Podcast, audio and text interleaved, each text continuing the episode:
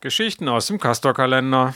Ab dem 1. März gibt es eine Transportgenehmigung für den Castor-Transport von Sellafield nach Biblis. Zur Inspiration erinnern wir an den vielfältigen Widerstand gegen die Atomindustrie. Am 30. April 1984 findet die erste Wendlandblockade statt.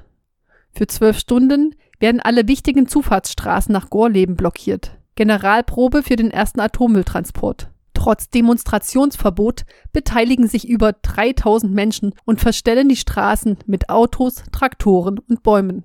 Auf einem Acker bei Splitau in Sicht zum Dannenberg Castor Verladekran und der Straßentransportstrecke entsteht ab dem 30. April 1996 ein neues Hüttendorf, Castor Nix.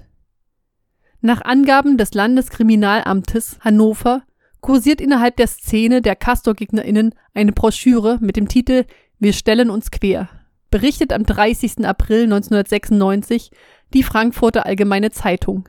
In dem Heft werde nicht nur zur Sabotageaktion aufgefordert, sondern es seien auch genaue Anleitungen zur Herstellung von Sprengsätzen und Wurfankern sowie zum Lösen von Schwellenschrauben enthalten. Die anonymen VerfasserInnen der Broschüre sehen den Kampf gegen die Atommafia wie er sich neulich gegen den Castor artikulierte, als Teil des Kampfes gegen das kapitalistische System.